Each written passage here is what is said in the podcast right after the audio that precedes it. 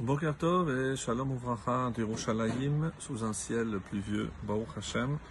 Et euh, ce matin, nous allons poursuivre avec le euh, chapitre 16, comme vous le savez. Et on va voir maintenant euh, la place de la justice dans le monde et comment la justice est perçue par Akadosh Baruch Hu.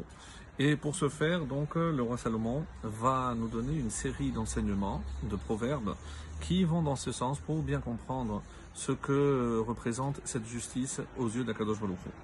Et on attaque directement le verset Yud, le verset 10. Kesem al sifte melech bemishpat lo yimal piv. Kesem, ça vient de Kosem, c'est de la divination, mais on va traduire par un oracle. Kesem al sifte melech, un oracle est sur les lèvres du roi.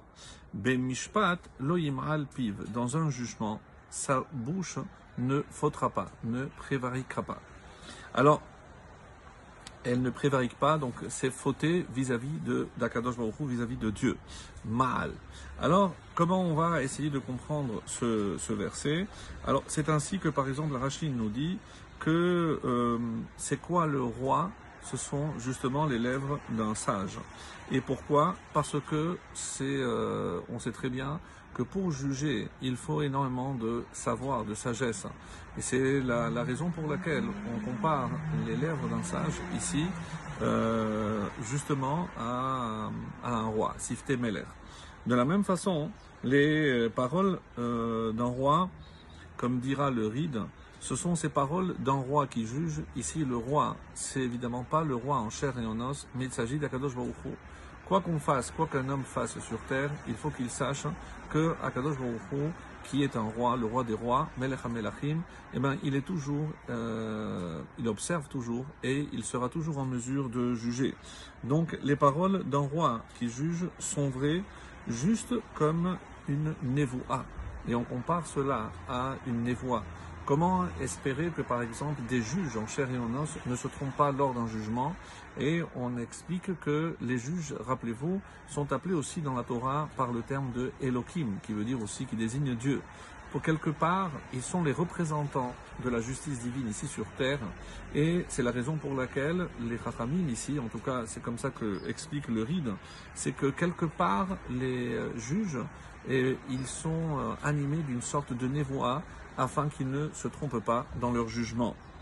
Le Rada qui dit, il ne se trompera pas dans son jugement justement parce que comme ils sont inspirés de cette névoa, donc il rejoint l'explication du Ride en disant que c'est comme si Hachem partageait ce savoir avec les juges pour qu'ils ne se trompent pas. Et c'est à cela que fait allusion Kesem. Comment il devine si la personne est coupable ou pas? Eh ben, c'est une sorte de d'aide du ciel qu'on appellera nous aussi la névoie. Le Yud Aleph, le verset 11. Peles ou Mosne Mishpat Lachem. Peles, ici, c'est la balance. Ou Mosne et les plateaux. Mishpat, qui sont justes. Lachem sont à Hachem. Ma'asehu kol avnekis. Et tous les poids du sac avnekis, les poids, ici littéralement c'est des pierres, mais on utilisait des pierres pour peser. Et toutes les poids, tous, tous les poids pardon, du sac sont son œuvre. Alors, comment comprendre ici Hachem Mishpat, parce qu'il y a marqué dans le verset qui a Mishpat l'Elohim car le jugement appartient à Elohim. Donc ça rejoint le verset antérieur, et c'est-à-dire que quelque part, comme ça explique euh, que le juge est l'émissaire d'Akadosh Baruch sur terre. Hachem lui permet de ne pas se tromper, et ça ne fait que confirmer le verset précédent. Rashi nous dit, et c'est assez étonnant, dans l'Az, il parle d'un mot en latin, donc en français, en vieux français, justicia littéralement justice, la justice. Le jugement d'Hachem est juste car il utilise justement des poids et des mesures justes. Quand Hachem juge le monde, il le monde, il le juge avec droiture, nous dira le Radak, et il juge euh, aussi aux hommes, il exige pardon aux hommes d'en faire autant. Comme il est marqué, even va even gedola uktena, dans Devarim, au chapitre 25, l'importance d'avoir des poids et des mesures justes. Et pourquoi Dieu se permet finalement de nous donner cette recommandation? Parce que lui aussi, quand il juge, il le fait avec des poids justes, sans se tromper.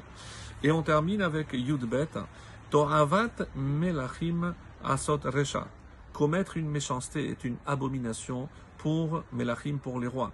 Kibitzdaka ikon sait, car un trône se maintient par la justice. Encore toujours cette même notion de justice.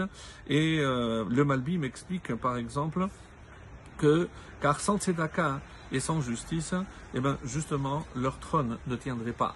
Et le Radak euh, va dans ce sens, c'est que si un, roi ne juge pas avec authenticité, avec honnêteté, eh ben c'est son trône qui est mis en péril. Pourquoi? Parce qu'il ne faut pas oublier que le roi représente ici le roi, le roi divin, c'est-à-dire le roi Akadosh Baruch Et il nous a donné des émissaires, et c'est par cette justice que le trône de l'homme ainsi que celui de Dieu seront affermis. Excellente journée.